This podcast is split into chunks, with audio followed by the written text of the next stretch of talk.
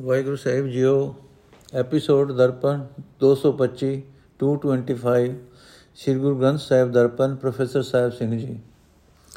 ਵਡਹੰਸ ਮਹੱਲਾ ਤੀਜਾ, ਇਹ ਸਰੀਰ ਜਜਰੀ ਹੈ ਇਸ ਨੂੰ ਜਰ ਪਹੁੰਚੈ ਆਏ।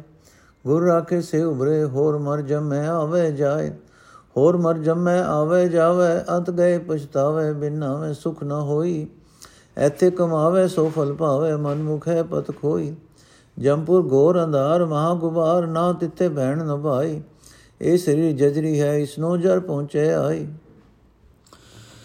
ਅਰਥ ਹੈ ਭਾਈ, ਇਹ ਸਰੀਰ ਪੁਰਾਣਾ ਹੋ ਜਾਣ ਵਾਲਾ ਹੈ।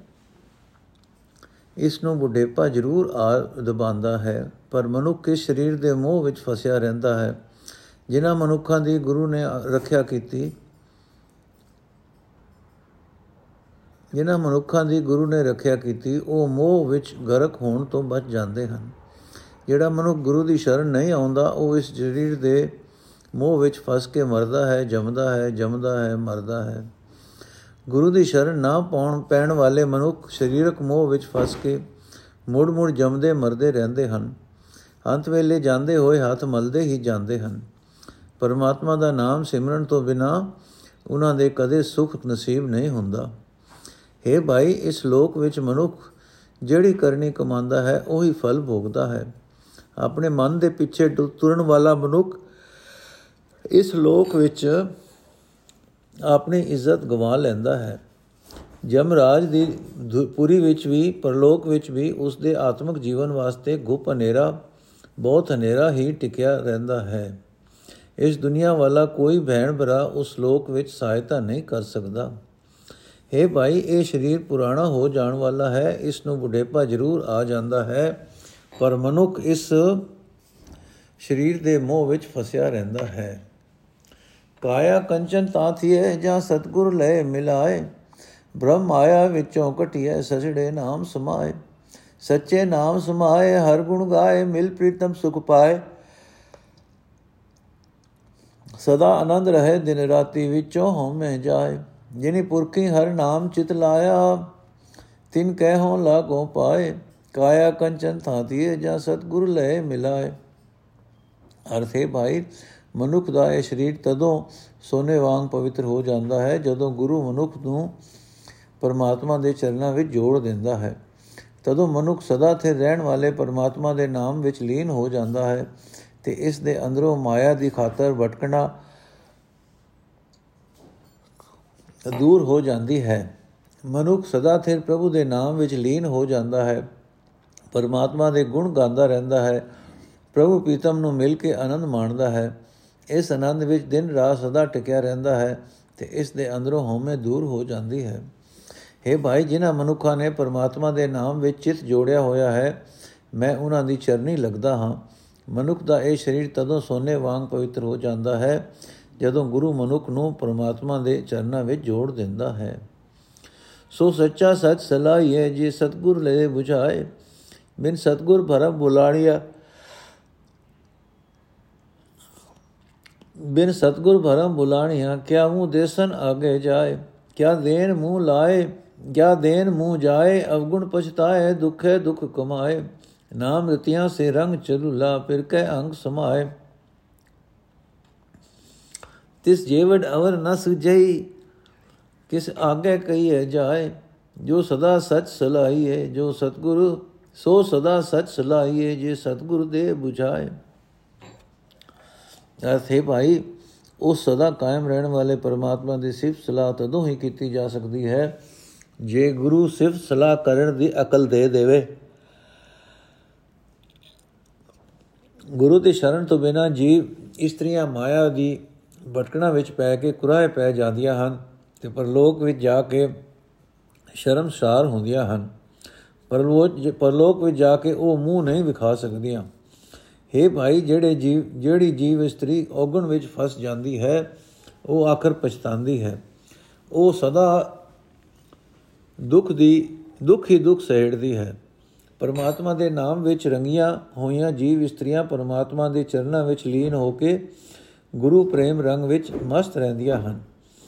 हे ਭਾਈ, ਉਸ ਪਰਮਾਤਮਾ ਦੇ ਬਰਾਬਰ ਦਾ ਜਗਤ ਵਿੱਚ ਹੋਰ ਕੋਈ ਨਹੀਂ ਦਿਸਦਾ। ਇਸ ਵਾਸਤੇ ਪਰਮਾਤਮਾ ਤੋਂ ਬਿਨਾ ਕਿਸੇ ਹੋਰ ਅੱਗੇ ਕੋਈ ਦੁੱਖ ਸੁੱਖ ਦੱਸਿਆ ਨਹੀਂ ਜਾ ਸਕਦਾ। ਪਰ ਉਹ ਸਦਾ ਕਾਇਮ ਰਹਿਣ ਵਾਲੇ ਪਰਮਾਤਮਾ ਦੀ ਸਿਫਤ ਸਲਾਹ ਤਦੋਂ ਹੀ ਕੀਤੀ ਜਾ ਸਕਦੀ ਹੈ, ਜੇ ਗੁਰੂ ਸਿਫਤ ਸਲਾਹ ਕਰਨ ਦੀ ਸਮਝ ਬਖਸ਼ ਦੇਵੇ। ਜਿਨੀ ਸਚੜਾ ਸਚ ਸਲਾਇਆ ਹੋਂ ਤਿਨ ਲਾਗੋ ਪਾਏ ਸੇ ਜਨ ਸੱਚੇ ਨਿਰਮਲੇ ਤਿਨ ਮਿਲਿਆ ਮਲ ਸਭ ਜਾਏ ਤਿਨ ਮਿਲਿਆ ਮਲ ਸਭ ਮਨ ਸਭ ਮਲ ਸਭ ਜਾਏ ਸੱਚੇ ਸਚ ਸੱਚੇ ਸਰਨਾਏ ਸੱਚੇ ਸਹਿਜ ਸੁਭਾਏ ਨਾਮ ਨਿਰੰਜਨ ਅਗਮ ਗੋਚਰ ਸਤਗੁਰ ਦਿਆ 부ਝਾਏ ਅਲ ਦਿਨ ਭਗਤ ਕਰੈ ਰਗ ਰਾਤੇ ਨਾਨਕ ਸਚ ਸਭਾਏ ਜਿਨ ਸਚੜਾ ਸਚ ਧਿਆਇਆ ਹੋ ਤਿਨ ਕੇ ਲਾਗੋ ਪਾਏ। ਅਰ ਜਿਨ੍ਹਾਂ ਨੇ ਸਦਾ ਥਿਰ ਪ੍ਰਭੂ ਦੀ ਸਿਫਤ ਸਲਾਹ ਕੀਤੀ, ਮੈਂ ਉਹਨਾਂ ਦੇ ਚਰਨੀ ਲੱਗਦਾ ਹਾਂ। ਉਹ ਮਨੁ ਕਡੋਲ ਚਿਤ ਹੋ ਜਾਂਦੇ ਹਨ, ਪਵਿੱਤਰ ਹੋ ਜਾਂਦੇ ਹਨ। ਉਹਨਾਂ ਦਾ ਦਰਸ਼ਨ ਕੀਤਿਆਂ ਵਿਕਾਰਾਂ ਦੀ ਸਾਰੀ ਮੈਲ ਦੂਰ ਹੋ ਜਾਂਦੀ ਹੈ। ਉਹਨਾਂ ਦਾ ਦੀਦਾਰ ਕਰਨ ਵਾਲਾ ਉਹਨਾਂ ਦਾ ਦੀਦਾਰ ਕਰਨ ਨਾਲ ਵਿਕਾਰਾਂ ਦੀ ਸਾਰੀ ਮੈਲ ਲੈ ਜਾਂਦੀ ਹੈ। ਜਿਹੜਾ ਮਨੁੱਖ ਉਹਨਾਂ ਦਾ ਦਰਸ਼ਨ ਕਰਦਾ ਹੈ, ਉਹ ਮਨੁੱਖ ਸਦਾ ਥਿਰ ਪ੍ਰਭੂ ਦੇ ਨਾਮ ਸਰੋਵਰ ਵਿੱਚ ਇਸ਼ਨਾਨ ਕਰਦਾ ਹੈ, ਉਹ ਸਦਾ ਥਿਰ ਹਰੀ ਵਿੱਚ ਲੀਨ ਹੋ ਜਾਂਦਾ ਹੈ, ਆਤਮਾ ਕਡੋਲਤਾ ਵਿੱਚ ਟਿਕ ਜਾਂਦਾ ਹੈ, ਪ੍ਰੇਮ ਰੰਗ ਵਿੱਚ ਮਸਤ ਰਹਿੰਦਾ ਹੈ। हे ਭਾਈ, ਪਰਮਾਤਮਾ ਦਾ ਨਾਮ ਮਾਇਆ ਦੀ ਕਾਲਖ ਤੋਂ ਰਹਿਤ ਕਰਨ ਵਾਲਾ ਹੈ। ਪਰ ਪ੍ਰਭੂ ਸਿਆਣਪ ਚਤੁਰਾਈ ਦੀ ਰਾਹੀਂ ਅਪਹੁੰਚ ਹੈ, ਗਿਆਨ ਇੰਦਰੀਆਂ ਦੀ ਵੀ ਉਸ ਤੱਕ ਪਹੁੰਚ ਨਹੀਂ।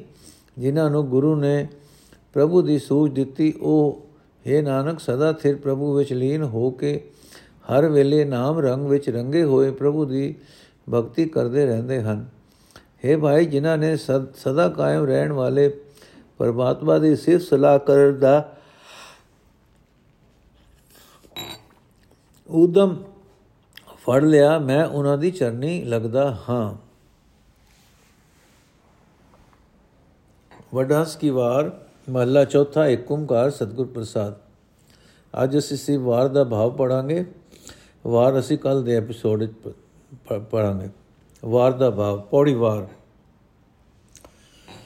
ਜਿਸ ਪਰਮਾਤਮਾ ਨੇ ਅਦ੍ਰਿਸ਼ ਰੂਪ ਵਿੱਚ ਸਰੂਪ ਵਾਲਾ ਹੋ ਕੇ ਇੱਕ ਇਹ ਜਗਤ ਰਚਿਆ ਹੈ, ਜੋ ਸਭ ਕੁਝ ਕਰਨ ਦੇ ਸਮਰੱਥ ਹੈ ਤੇ ਜੋ ਸਭ ਜੀਵਾਂ ਨੂੰ ਅਨਮੰਗਿਆ ਦਾਨ ਦਿੰਦਾ ਹੈ, ਉਸ ਦੀ ਬੰਦਗੀ ਦਾ ਬੰਦਗੀ ਦਾ ਖੈਰ ਸਤਿਗੁਰ ਪਾਸੋਂ ਹੀ ਮਿਲਦਾ ਹੈ, ਇਹ ਪਹਿਲੀ ਪੌੜੀ। ਦੂਜੀ ਪੌੜੀ, ਸਤਿਗੁਰੂ ਦੇ ਅੰਦਰ ਪਰਮਾਤਮਾ ਪ੍ਰਤੱਖ ਪ੍ਰਗਟ ਹੈ, ਕਿਉਂਕਿ ਗੁਰੂ ਆਪਣਤ ਮਿਟਾ ਕੇ ਪਰਮਾਤਮਾ ਨਾਲ ਇੱਕ ਰੂਪ ਹੋ ਜਾਂਦਾ ਹੈ।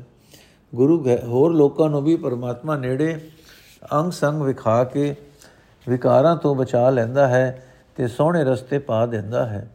ਨੰਬਰ 3 ਸਤਿਗੁਰ ਦੀ ਹੀ ਮਨੁੱਖ ਨੂੰ ਪਰਮਾਤਮਾ ਦੇ ਮਿਲਣ ਦਾ ਰਾਹ ਦੱਸਦਾ ਹੈ ਮਨੁੱਖ ਦੇ ਮਨ ਵਿੱਚੋਂ ਮੋਹ ਦਾ ਹਨੇਰਾ ਦੂਰ ਕਰਕੇ ਉਸ ਨੂੰ ਪ੍ਰਭੂ ਦੀ ਯਾਦ ਵਿੱਚ ਜੋੜਦਾ ਹੈ। ਨੰਬਰ 4 ਸਤਗੁਰ ਸਿੱਖ ਨੂੰ ਸਤਸੰਗ ਵਿੱਚ ਸਾਈਂ ਸਾਂਝੀਵਾਲ ਬਣਾਉਂਦਾ ਹੈ ਕਿਉਂਕਿ ਸਤਸੰਗ ਵਿੱਚ ਜਾ ਕੇ ਸਹਿਜ ਸੁਭਾਅ ਹੀ ਮਨੁੱਖ ਸਿਮਰਨ ਵਿੱਚ ਲੱਗ ਲੱਗ ਪੈਂਦਾ ਹੈ। ਉੱਥੇ ਹੁੰਦੀ ਹੀ ਪਰਮਾਤਮਾ ਦੇ ਗੁਣਾਂ ਦੀ ਵਿਚਾਰ ਹੈ। ਨੰਬਰ 5 ਪਰਮਾਤਮਾ ਦੇ ਸਿਰਫ ਸਲਾਹ ਦੀਆਂ ਗੱਲਾਂ ਸੁਣ, ਸੁਣਾ ਕੇ ਗੁਰੂ ਮਨੁੱਖ ਨੂੰ ਪਰਮਾਤਮਾ ਦੀ ਹੋਂਦ ਦੀ ਸੂਝ ਪਾ ਦਿੰਦਾ ਹੈ ਬੰਦਗੀ ਵਿੱਚ ਜੋੜ ਤੇ ਤ੍ਰਿਸ਼ਨਾ ਅਧਿਕ ਦੇ ਤੋਂ ਬਚਾਉਂਦਾ ਹੈ ਤੇ ਸੰਤੋਖ ਵਾਲਾ ਜੀਵਨ ਜੀਉਣ ਦੀ ਜਾਂਚ ਸਿਖਾਉਂਦਾ ਹੈ। ਨੰਬਰ 6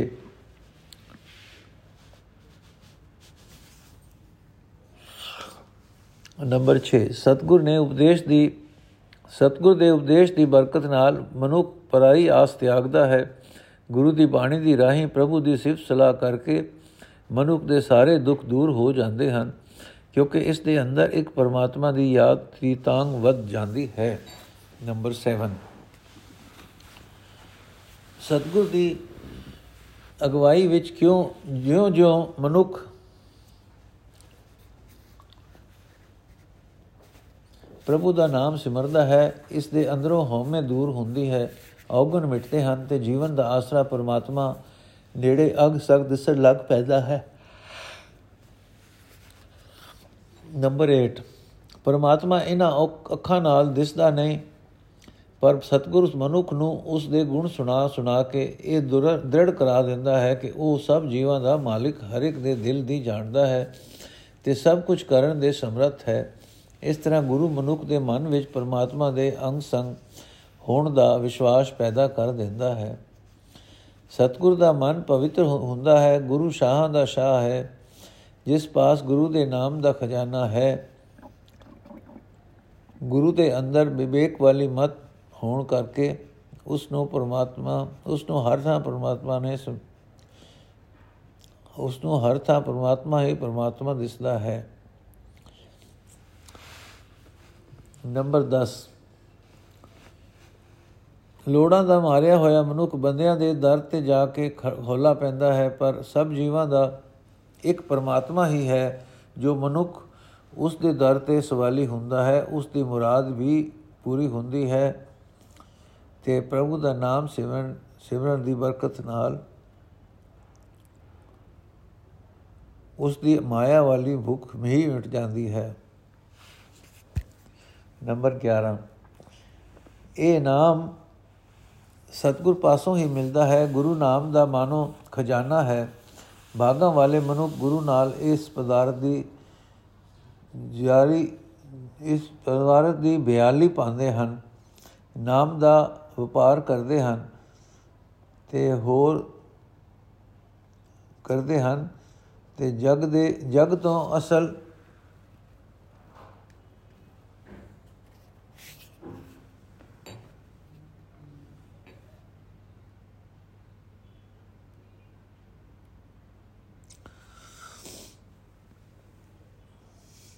ਲਾਭ ਖੱਟ ਕੇ ਜਾਂਦੇ ਹਨ। ਜਗ ਤੋਂ ਅਸਲ ਲਾਭ ਖੱਟ ਕੇ ਜਾਂਦੇ ਹਨ। ਨੰਬਰ 12 ਗੁਰੂ ਜਿਸ ਮਨੁੱਖ ਦੇ ਹਿਰਦੇ ਵਿੱਚ ਨਾਮ ਦ੍ਰਿੜ ਕਰਦਾ ਹੈ, ਉਸ ਦੇ ਅੰਦਰੋਂ ਹਉਮੈ ਦੇ, ਤੇ ਦੁਬਿਧਾ ਨਿਕਲ ਜਾਂਦੀ ਹੈ। ਉਸ ਦਾ ਮਨ ਪ੍ਰੇਮ ਦੀ ਰੰਗਣ ਨਾਲ ਰੰਗਿਆ ਜਾਂਦਾ ਹੈ। ਉਸ ਨੂੰ ਯਕੀਨ ਆ ਜਾਂਦਾ ਹੈ ਕਿ ਜਗਤ ਵਿੱਚ ਅਸਲ ਸੰਗੀ ਪ੍ਰਭੂ ਦਾ ਨਾਮ ਹੀ ਹੈ। ਨੰਬਰ 13 ਪਿਛਲੇ ਸਮਿਆਂ ਦੇ ਮਹਾਪੁਰਖ ਮਹਾਪੁਰਖ ਵੱਲ ਵੀ ਵੇਖ ਲਓ ਪ੍ਰਲਾਦ ਜਨਕ ਵਸ਼ਿਸ਼ਟ ਆਦਿਕ ਸਭ ਨੂੰ ਗੁਰੂ ਦੀ ਸ਼ਰਨ ਪਿਆ ਹੀ ਨਾਮ ਸਿਮਰਨ ਦੀ ਦਾਤ ਮਿਲੀ, ਗੁਰੂ ਤੋਂ ਬਿਨਾ ਕਿਸੇ ਨੂੰ ਨਹੀਂ ਮਿਲੀ। ਨੰਬਰ 14 ਜਿਸ ਮਨੁੱਖ ਦੇ ਮਨ ਵਿੱਚ ਪ੍ਰਭੂ ਦਾ ਨਾਮ ਵਸ ਪਏ, ਸਾਰਾ ਜਗਤ ਉਸ ਦੇ ਅੱਗੇ ਨਿਉਂਦਾ ਹੈ। ਉਸ ਮਨੁੱਖ ਨੂੰ ਜਗਤ ਵਿੱਚ ਕਿਸੇ ਦੀ ਮੁਤਾਜੀ ਨਹੀਂ ਰਹਿੰਦੀ, ਪਰ ਇਹ ਬਰਕਤ ਪ੍ਰਭੂ ਦੀ ਮਿਹਰ ਨਾਲ ਉਸ ਨੂੰ ਹੀ ਨਸੀਬ ਹੁੰਦੀ ਹੈ ਜੋ ਗੁਰੂ ਦੀ ਸ਼ਰਨ ਪਏ। ਨੰਬਰ 15 ਪਿਛਲੀ ਬੰਦਗੀ ਕਾਰਨ, ਬੰਦਗੀ ਕਰਨ ਨਾਲ ਮਨੁੱਖ ਇਸ ਸਰਦਾ ਤੇ ਆ ਟਿਕਦਾ ਹੈ ਕਿ ਅਸਲ ਰੰਗ, ਸੰਗ, ਅਸਲ ਅਸਲ ਅੰਗ ਸਾਖ ਪਰਮਾਤਮਾ ਹੀ ਹੈ। ਬੰਦਗੀ ਕਰਨ ਨਾਲ ਮਨੁੱਖ ਇਸ ਸਰਦਾ ਤੇ ਆ ਟਿਕਦਾ ਹੈ ਕਿ ਅਸਲ ਅੰਗ ਸਾਖ ਪਰਮਾਤਮਾ ਹੀ ਹੈ। ਦੁੱਖ ਸੁਖ ਵੇਲੇ ਅਸਲ ਸਲਾਹਕਾਰ ਤੇ ਸਾਥੀ ਉਸ ਦਾ ਨਾਮ ਹੀ ਹੈ।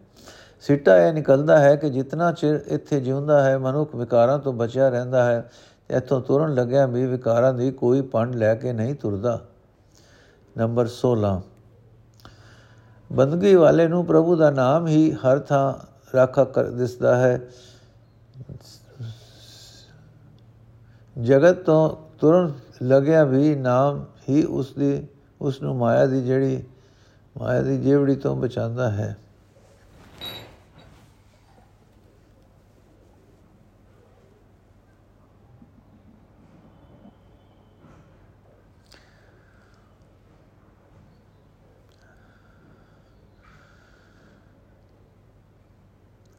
ਪਰ ਇਸ ਹਰੀ ਨਾਮ ਦੀ ਸਮਝ ਸਤਿਗੁਰੂ ਉਪਕਾਰੀ ਤੋਂ ਹੀ ਪੈਂਦੀ ਹੈ।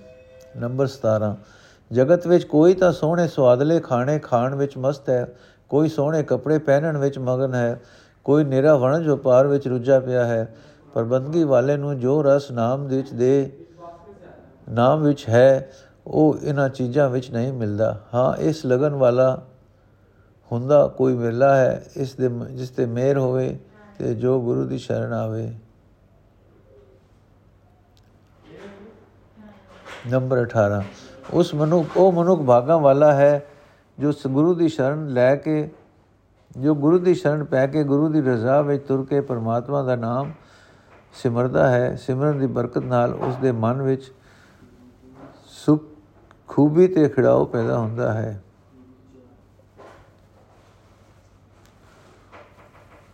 ਨੰਬਰ 19 ਸਤਿਗੁਰ ਦੀ ਸ਼ਰਨ ਪਿਆ, ਮਨ ਵਿੱਚ ਸ਼ਾਂਤੀ ਪੈਦਾ ਹੁੰਦੀ ਹੈ ਪਰਮਾਤਮਾ ਦੇ ਨਾਮ ਨਾਲ, ਨਾਮ ਵਿੱਚ ਸੁਰਤੀ ਰੁਕਦੀ ਹੈ ਤੇ ਵੈਰੀ ਨਾਲ ਵੀ ਮਿੱਤਰ ਕਰ, ਮਿੱਤਰ ਭਾਵਨਾ ਬਣ ਜਾਂਦੀ ਹੈ। ਨੰਬਰ 20 ਜੇ ਮਨੁੱਖ ਪ੍ਰਮਾਤਮਾ ਦੇ ਨਾਮ ਨੂੰ ਜ਼ਿੰਦਗੀ ਦਾ ਆਸਰਾ ਬਣਾਉਂਦਾ ਹੈ, ਉਸ ਦੀਆਂ ਹੋਰ ਸਾਰੀਆਂ ਲਾਲਸਾਂ ਮਿਟ ਜਾਂਦੀਆਂ ਹਨ, ਉਸ ਨੂੰ ਹਰ ਇੱਕ ਜੀਵ ਵਿੱਚ ਪ੍ਰਭੂ ਹੀ ਦਿਸਦਾ ਰਹਿੰਦਾ ਹੈ ਦਿਸਦਾ, ਵਸਦਾ ਦਿਸਦਾ ਹੈ। ਨੰਬਰ 21 ਜੋ ਮਨੁੱਖ ਗੁਰੂ ਦੇ ਸਨਮੁਖ ਹੋ ਕੇ ਨਾਮ ਜਪਦਾ ਹੈ ਉਸ ਨੂੰ ਇਹ ਨਿਸ਼ਚਾ ਹੋ ਜਾਂਦਾ ਹੈ ਕਿ ਪਰਮਾਤਮਾ ਆਪ ਹੀ ਸਭ ਜੀਵਾਂ ਨੂੰ ਪੈਦਾ ਕਰਨ ਵਾਲਾ ਹੈ। ਹਰ ਇੱਕ ਵਿੱਚ ਮੌਜੂਦ ਹੈ, ਮਾਰਨ ਵਾਲਾ ਵੀ ਉਸ ਆਪ, ਉਹ ਆਪ ਹੈ ਤੇ ਰੱਖਣ ਵਾਲਾ ਵੀ ਉਹ ਆਪ। ਇਸ ਸ਼ਰਧਾ ਨਾਲ ਜੋ ਜੋ ਉਹ ਸਿਮਰਨ ਕਰਦਾ ਹੈ ਤਿਉ ਤਿਉ ਕੋਈ ਚਿੰਤਾ, ਫਿਕਰ ਉਸ ਨੂੰ ਪੋ ਨਹੀਂ ਸਕਦਾ। ਸਮੂਚਾ ਭਾਵ। ਪੌੜੀ ਨੰਬਰ ਪਹਿਲੀ ਤੇ ਦੂਜੀ। ਪ੍ਰਭੂ ਹਰ ਇੱਕ ਜੀਵ ਵਿੱਚ ਮੌਜੂਦ ਹੈ, ਪਰ ਇਹ ਪ੍ਰਤੱਖ ਯਕੀਨ ਕੇਵਲ ਗੁਰੂ ਨੂੰ ਹੁੰਦਾ ਹੈ। ਇਸ ਵਾਸਤੇ ਪ੍ਰਭੂ ਦੀ ਬੰਦਗੀ ਦਾ ਖੈਰ ਗੁਰੂ ਪਾਸੋਂ ਹੀ ਮਿਲ ਸਕਦਾ ਹੈ। ਪੌੜੀ ਨੰਬਰ 3 ਤੋਂ 13 ਗੁਰੂ ਦੀ ਸੰਗਤ ਵਿੱਚ ਰਹਿ ਕੇ ਜਿਉਂ-ਜਿਉਂ ਮਨੁੱਖ ਪ੍ਰਭੂ ਦੀ ਯਾਦ ਵਿੱਚ ਜੁੜਦਾ ਹੈ ਤਿਉਂ-ਤਿਉਂ ਇਸ ਦੇ ਅੰਦਰੋਂ ਮੋਹ ਦਾ ਹਨੇਰਾ ਮਾਇਆ ਦੀ ਤ੍ਰਿਸ਼ਨਾ ਤੇ ਹਉਮੈ ਮਿਟ ਜਾਂਦੀ ਹੈ। ਪ੍ਰਭੂ ਅੰਗ ਸੰਗ ਦਿਸਣ ਲੱਗ ਪੈਂਦਾ ਹੈ। ਇਹ ਯਕੀਨ ਬਣਦਾ ਜਾਂਦਾ ਹੈ ਕਿ ਜਗਤ ਵਿੱਚ ਅਸਲ ਸੰਗੀ ਹਰੀ ਨਾਮ ਹੀ ਹੈ। ਪਿਛਲੇ ਮਹਾਪੁਰਖ ਪ੍ਰਹਲਾਦ ਜਨਕ ਵਸ਼ਿਸ਼ਟ ਆਦਿਕ ਫਲ, ਵੱਲ ਵੀ ਵੇਖ ਲੋ ਗੁਰੂ ਤੋਂ ਬਿਨਾ ਕਿਸੇ ਨੂੰ ਪ੍ਰਾਪਤੀ ਨਹੀਂ ਹੋਈ। ਨੰਬਰ 3 ਪੌੜੀ ਨੰਬਰ 14 ਤੋਂ 21 ਗੁਰੂ ਸ਼ਰਨ ਆ ਕੇ ਨਾਮ ਜਪਿਆ, ਕਿਸੇ ਦੀ ਮੁਤਾਜੀ ਨਹੀਂ ਰਹਿੰਦੀ। ਅਸਲ ਅੰਗ ਸਾਖ ਪ੍ਰਭੂ ਹੀ ਜਾਪਦਾ ਹੈ, ਉਹੀ ਹਰ ਥਾਂ ਰਾਖਾ ਦਿਸਦਾ ਹੈ। ਨਾਮ ਰਸ ਜਗਤ ਦੇ ਰਸਾਂ ਨਾਲੋਂ ਮਿੱਠਾ ਲੱਗਦਾ ਹੈ ਤੇ ਹਰ ਵੇਲੇ ਮਨ ਖਿੜਿਆ ਰਹਿੰਦਾ ਹੈ। ਮਿੱਤਰ ਵੈਰੀ ਇੱਕ ਸਮਾਨ ਜਾਪਦੇ ਹਨ, ਹਰ ਇੱਕ ਜੀਵ ਵਿੱਚ ਹੱਥ ਰੱਬ ਹੀ ਦਿਸਦਾ ਹੈ। ਮਰਨ ਵਾਲਾ ਵੀ ਉਹੀ ਤੇ ਜਿਵਾਲਣ ਵਾਲਾ ਵੀ ਉਹੀ ਨਜ਼ਰੀ ਆਉਂਦਾ ਹੈ, ਇਸ ਵਾਸਤੇ ਜਗਤ ਦਾ ਕੋਈ ਡਰ ਪੋ ਨਹੀਂ ਸਕਦਾ। ਵਾਹਿਗੁਰੂ ਜੀ ਕਾ ਖਾਲਸਾ, ਵਾਹਿਗੁਰੂ ਜੀ ਕੀ ਫਤਿਹ। ਅੱਜ ਦਾ ਐਪੀਸੋਡ ਇੱਥੇ ਸਮਾਪਤ ਕਰਦੇ ਹਾਂ ਜੀ। ਵਾਰ ਅਸੀਂ ਕੱਲ ਪੜਾਂਗੇ ਵਾਹਿਗੁਰੂ ਜੀ ਕਾ ਖਾਲਸਾ, ਵਾਹਿਗੁਰੂ ਜੀ ਕੀ ਫਤਿਹ।